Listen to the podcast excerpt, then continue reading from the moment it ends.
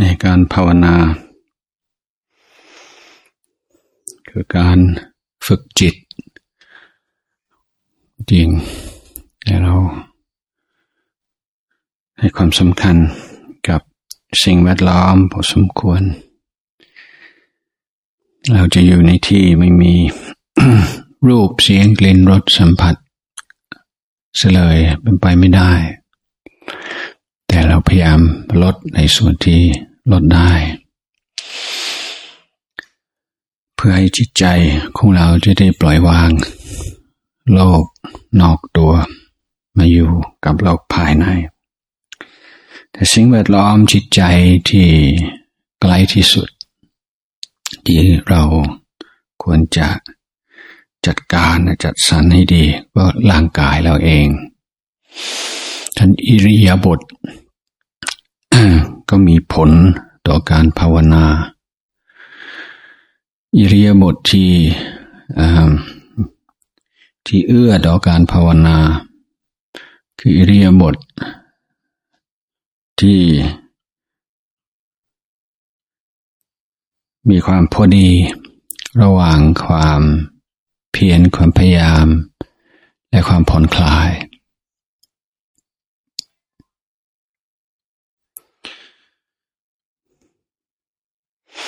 นี่เพื่อแปลงง่ายๆเราให้ความเพียรเน้นอยู่ที่กระดูกสันหลังกับศีรษะให้มีความตั้งใจ ให้นั่งตัวตรงแต่ไม่เกรงส่วนศีรษะนั้นก็นึกเหมือนมีเชือก ดึงศีรษะขึ้นไปสู่เพดาน เหมือนเราเป็นอ่าเป็นหุ่นเป็นอะไร เป็นตุ๊กตาอะไรสักอย่าง ซึ่ง มีการดึงจากกระหม่อมขึ้นไปสู่เพดานดันความเพียรอยู่ตรงนี้ เราสำรวจอิริยาบถเป็นระยะระยะเนี่ยก็ดูตรงนี้เป็นหลัก อย่างนั่งตัวตรงไหม หลังนี้สำคัญที่สุด เพราะว่า ถ้าหลังไม่ตรง มักจะส่งผลให้ง่วงได้ง่าย ถ้าหลังตรงก็เป็นการป้องกันความง่วงได้ในระดับหนึ่ง ถ้าเริ่มง่วงมันมักจะมีผลต่อหลังดังการสังเกตว่าหลังเราว่าเรายังนั่งตัวตรงไหม ศีรษะยังยังมีการดันขึ้นไปสู่เพดานบ้างไหมนี่เราจะจะได้ผลในการปฏิบัติต่อความงงเงาหานอนในระดับหนึ่ง แต่ส่วนอื่นของกายให้ผ่อนคลาย นี่คนเรามันจะสะสมความตึงเครียดอยู่ในกาย แต่ละคนไม่เหมือนกันสำหรับคนบางคนความเครียดชอบขังอยู่ในใบหน้าสำหรับคนบางคนมันจะอยู่ที่ไหล บางคนก็อยู่ที่ท้องดังในการภาวนาในเบื้องต้นให้สำรวจ ดูว่ามีความเครียดตรงไหนไหม วิธีผ่อนคลายความเครียดคือตั้งใจเกรงอยู่ตรงจุดที่เครียด สักหนึ่งวินาที แล้วก็ปล่อย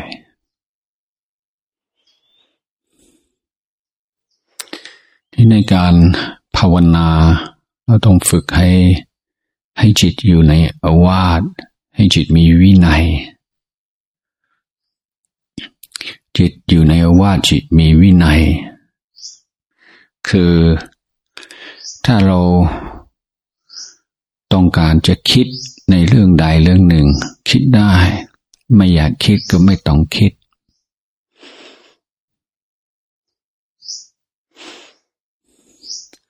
จิตใจเราก็มีศักยภาพในความคิดแต่เราเรามักจะคิดวกไปเวียนมา คิดอย่าไม่เกิดประโยชน์กับชีวิต ส่วนใหญ่ ความคิดที่เกิดขึ้นในสมองเป็นขยะสลายสิบเปอร์เซ็นต์ดังนั้นการภาวนาไม่ได้มุ่งที่จะ พ้นจากความคิดทั้งปวง เราก็ต้องการเอาไว้ แต่เราต้องการจัดการกับเอความคิดที่เป็นขยะสมอง ราะความคิดแบบนี้ไม่เกิดประโยชน์อะไรเลย มีแต่ทำให้เกิดปัญหาอยู่เรื่อยๆนั้นวิธีก็คือเราเลือกสิ่งใดสิ่งหนึ่ง เป็นที่กำหนดของจิตปกติจิตไปโน่มไปนี่อยู่ตลอดเวลา และก็เหน็ดเหนื่อย ถ้าถ้าจิตอยู่กับสิ่งใดสิ่งหนึ่งอย่างรู้ตัว จิตจะมีพลัง จิตจะผงใสเบิกบานเอง นี่คือเบื้องต้นของการภาวนา จากการมีจิตที่ชอบวิ่งไปวิ่งมาและถูกดึงไปดึงมาอยู่ตลอดเวลา ให้จิตสามารถอยู่ในปัจจุบันอย่างรู้ตัวได้นี่เราอยู่ในยุคสมาธิสั้น สมาธิสั้นหมายถึงว่า ความรู้ตัวสั้นที่จริงไม่ใช่สมาธิคือความรู้ตัวสั้น ก็แล้วการเจริญสติกับลมหายใจ ก็เพื่อให้ความรู้ตัวยาวขึ้น นานขึ้น ทีนี้การอยู่กับการสัมผัสของลมหายใจ ณจุดใดจุดหนึ่งในกาย เช่นที่ปลายจมูกเป็นต้น คือวิธีที่จะนำไปสู่ สมาธิและปัญญา แต่เราต้องยอมรับว่า การให้จิตใจที่เคยติดอารมณ์ต่างๆ นานา ให้ยกเลิก ความสนใจ ในสิ่งเหล่านี้แล้วมาอยู่กับลมหายใจซึ่งเป็นอารมณ์ที่ไม่มีอะไร ไม่มีอะไรน่าตื่นเต้น ไม่มีอะไรดึงดูจิตใจเลย มันฝืนความรู้สึกพอสมควร และลมหายใจที่ปรากฏที่ปลายจมูกค่อนข้าง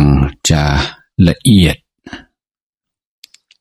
ของช่างจะปราณีต เพราะฉะนั้นผู้ที่ ยังไม่มีหลักหรือว่ายังไม่ชำนิชำนาญ อาจจะเริ่มต้นจากการกำหนดลมหายใจ อย่างสบายๆอย่างร่วมรวมไว้ก่อน หมายถึงว่าดูลมหายใจในกาย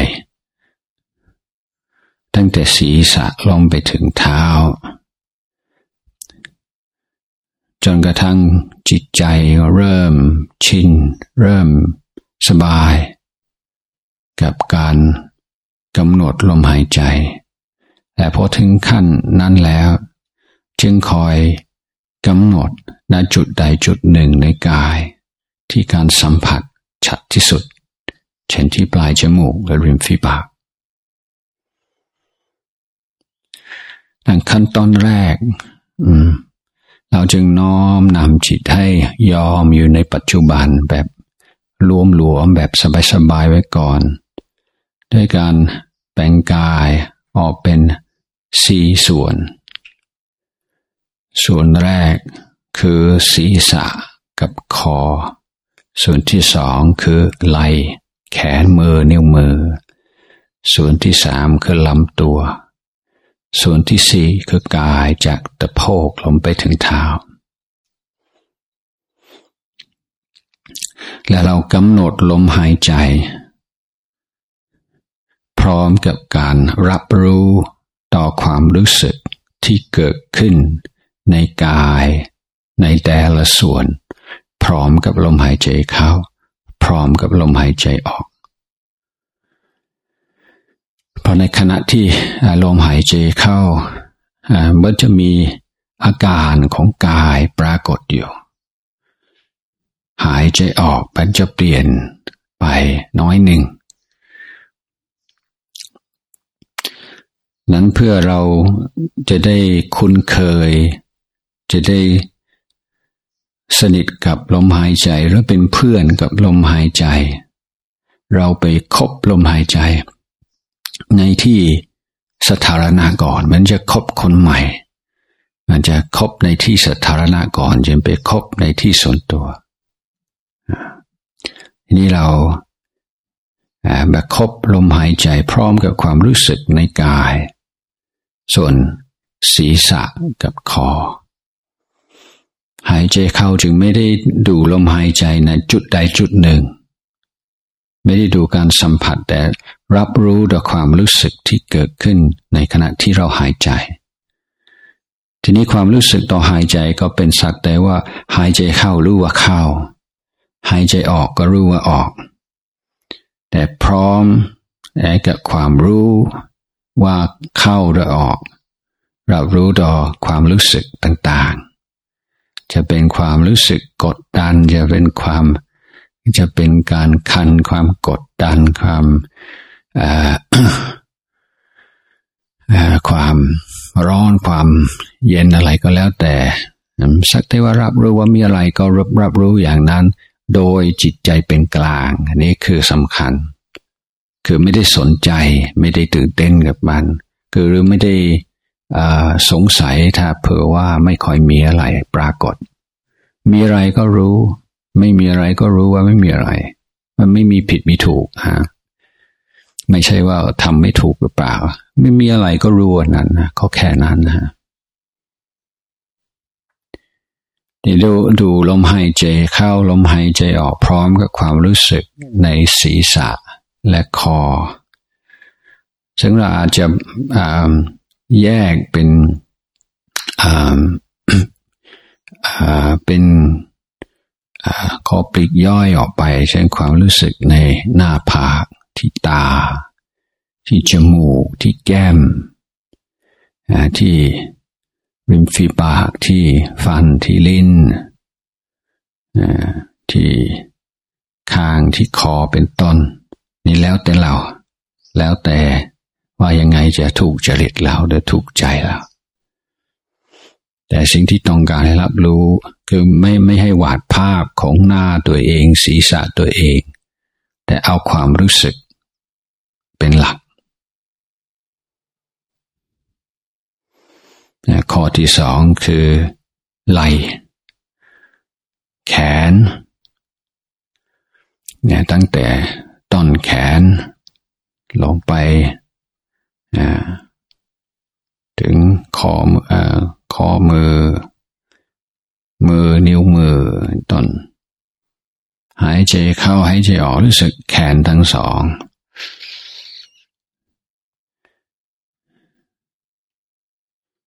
ไหลมันแข็งแข็งไหมมันมันมีความเครียดอยู่ในสะสมอยู่ในหัวไหลบ้างไหมสังเกต หายใจเข้าหายใจออกตอนนี้ก็รับรู้เฉพาะอาการของกายที่ปรากฏอยู่ในปัจจุบัน พร้อมกับลมหายใจเข้า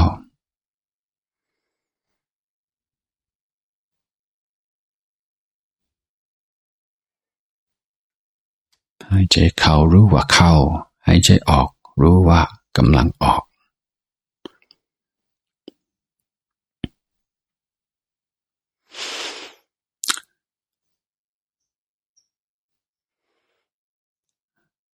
ส่วนที่สามของ กายคือลำตัว แล้วก็สำรวจสังเกต ว่าให้ใจเข้า มีอาการ ทางกายอย่างไร ก็มีตั้งแต่หยาบไปสู่ละเอียด ถ้าหยาบก็คือการพองของหน้าอก มีเราก็เห็นชัดว่าหายใจเข้า หน้าอกเปลี่ยนอย่างไร ท้องมีอาการอย่างไร หายใจออกเป็นอย่างไร ความรู้สึก ในหลัง ตั้งแต่ต้นคอตลอดถึงกระดูกก้นกบ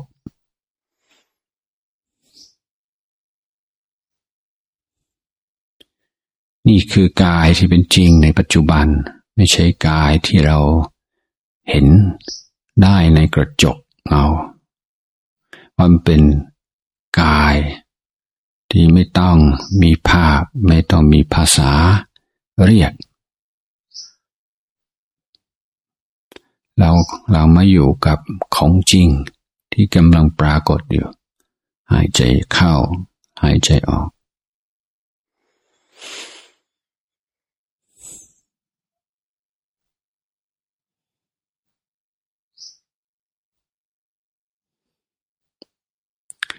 ส่วนที่สี่คือกายตั้งแต่ตะโพกลงไปถึงเหนียวเท้า สังเกตความรู้สึกในขา ตั้งแต่ต้นขาลงไป หัวเข่าน่องข้อเท้าเท้านิ้วเท้า หายใจเข้าให้ใจออก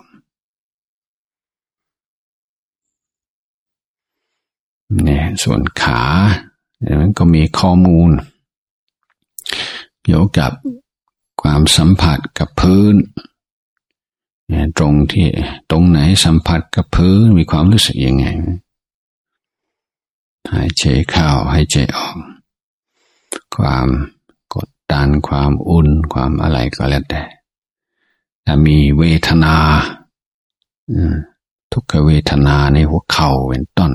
ก็รับรู้อันนี้เป็นอาการของกาย ก็เป็นอย่างนี้แหละ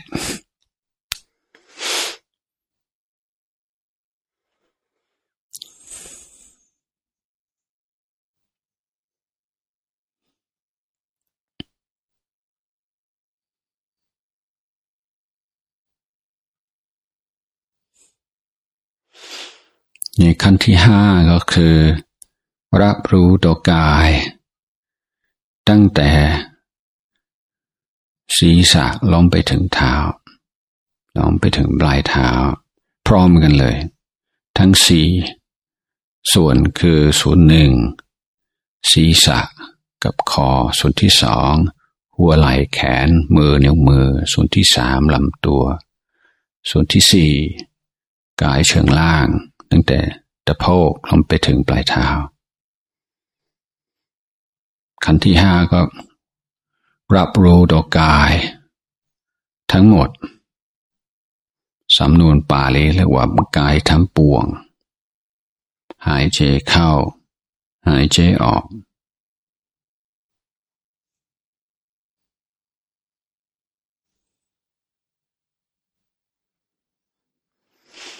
เนี่ยก็มีข้อสังเกตเกิดขึ้น ง่ายๆว่า เราไม่ใช่ผู้หายใจ กายนี่หายใจเข้ากายหายใจออก เราไม่ใช่เจ้าของมันมันไม่เป็นผู้ปองกันมันเป็นธรรมดาของธรรมชาติล้วนๆ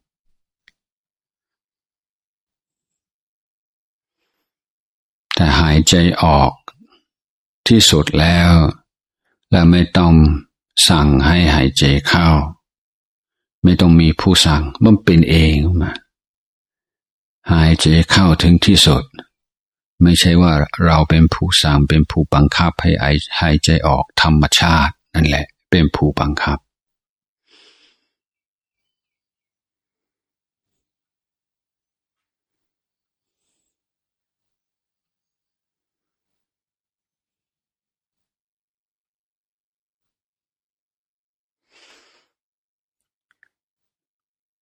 ทีนี้เมื่อเราได้พิจารณากายพร้อมกับลมหายใจเข้าลมหายใจออกในลักษณะนี้หนึ่งรอบแล้ว เราก็ถามอีกรอบหนึ่งก็ได้ อีกสองรอบก็ได้ แล้วเราอยากอาจจะกำหนดจำนวนลมหายใจก็ได้ อย่างเช่น ส่วนที่หนึ่ง ห้าลมหายใจ ส่วนที่สองห้าลมหายใจ ส่วนที่สามที่สี่ห้าลมหายใจ ปรับรู้ต่อกายทั้งปวงอีกห้าลมหายใจ ก็ก็บวกการนับลมหายใจเข้าไป เข้าไปด้วย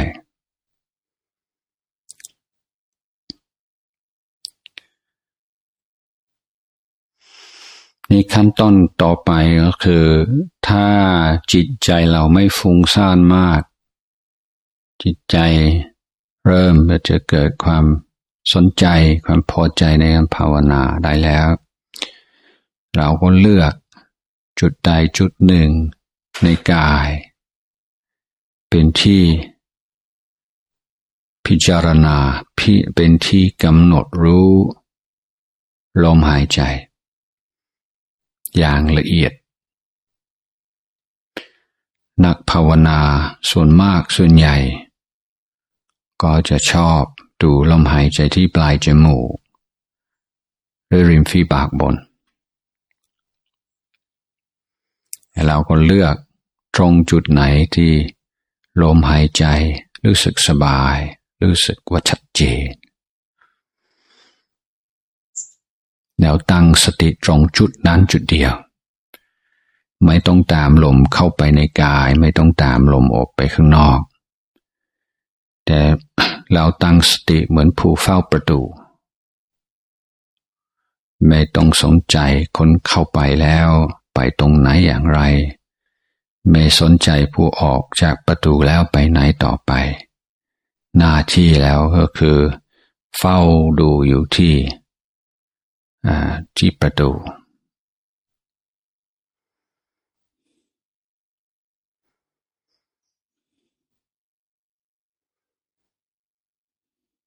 ที่นี่การ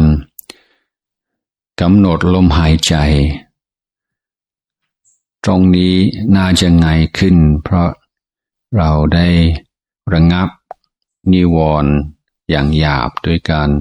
กำหนดลมหายใจแบบสบายๆ ในส่วนต่างๆของกายเพื่อความละเอียดอ่อนในการการปฏิบัติ เราจึงต้องหาวิธีหาแนวคิด หามุมมอง ที่จะทำให้เกิดชันทะ ความพอใจในการภาวนา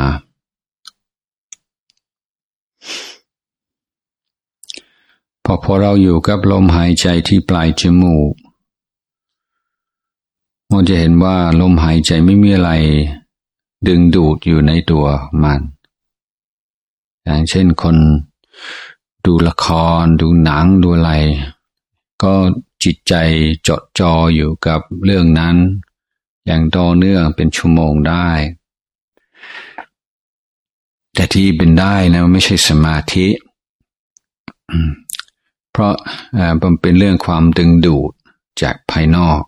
ดึงดูดจิตใจ ให้จมอยู่กับสิ่งนั้น ให้หลงอยู่กับสิ่งนั้น แต่ลมหายใจไม่มีอะไรชวนตื่นเต้น ไม่มีอะไรชวนหลงนั้นจิตจะอยู่กับลมหายใจได้มัน มันจะลอยตามกระแสไม่ได้ ต้องทวนกระแส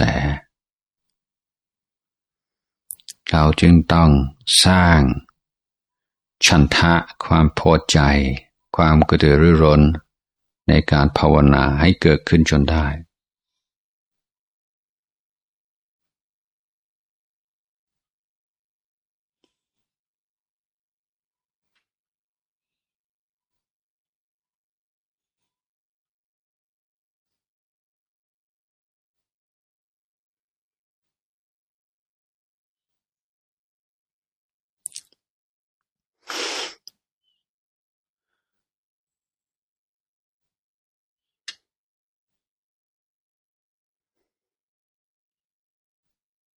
มีความสงบ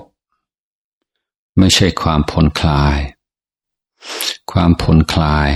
ก็เป็นเงื่อนไขอย่างหนึ่ง ที่เอื้อต่อกัน เข้าถึงความสงบ แต่ถ้าความผ่อนคลายเกิดขึ้น แต่เราไปเพลินอยู่กับความผ่อนคลาย นั่นแหละก็คืออุปสรรคใหญ่ทำให้จิตไม่สงบ ได้จิตใจจะตกผวังและจะง่วงขึ้นมา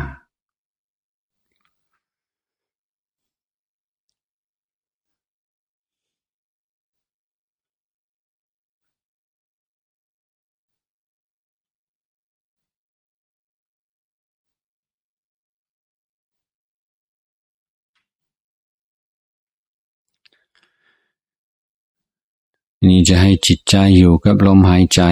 เราจะใช้คำบริกรรม ช่วยก็ได้ใช้คำว่าพุทโธ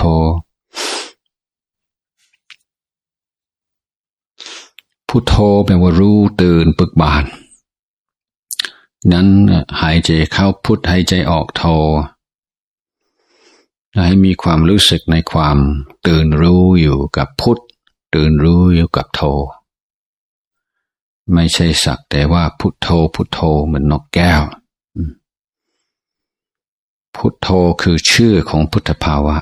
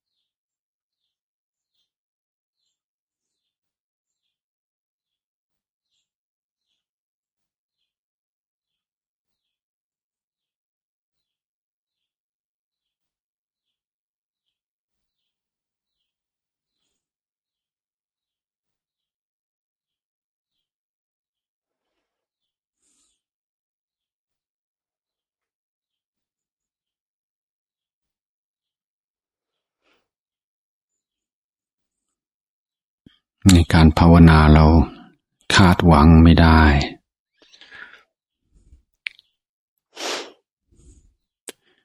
ไม่มีตารางไม่มี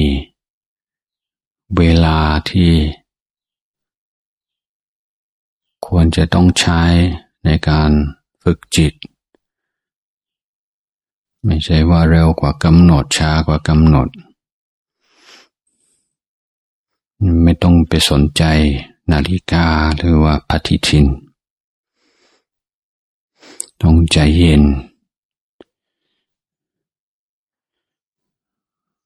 และอดทนพอจิตเผลอไป ลืมลมหายใจ แล้วต้องตักเดือนหรือว่าสอนจิตใจ เหมือนเราสอนลูกและสอน เด็กนักเรียน เราก็ไม่ได้โกรธอะไรมาก เพราะรู้ว่าเป็นธรรมดาของเด็ก เด็กยังไม่เข้าใจคำว่าอันตราย นั้นเราเห็นเด็กไปเล่นอยู่ในที่อันตราย เราต้องใจเย็น ดึงออกออกมาอยู่ในที่ปลอดภัย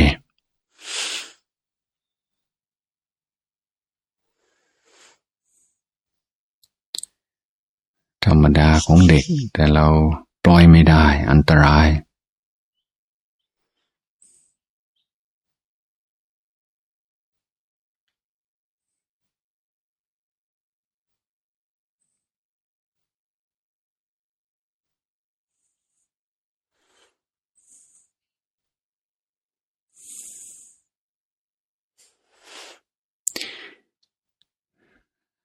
ถ้าเรากำหนดลมหายใจที่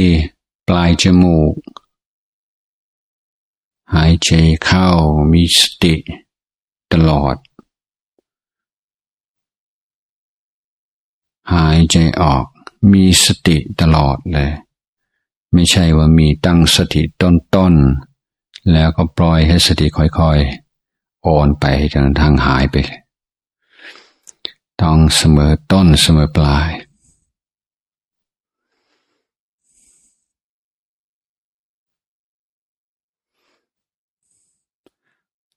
แต่ถ้าจิตไม่ยอม หรือว่าง่วงหรือเบลอเบลอเลยเป็นต้น ถ้าแก้ไม่ได้ ก็กลับไปกำหนดลมหายใจ ในส่วนต่างๆของกาย เพื่อเป็นการเริ่มต้นใหม่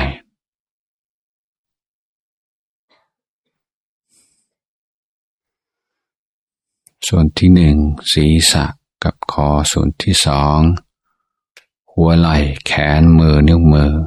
ส่วนที่สามลำตัว ส่วนที่สี่กายเชิงล่างตั้งแต่ตะโพกลงไปถึงนิ้วเท้า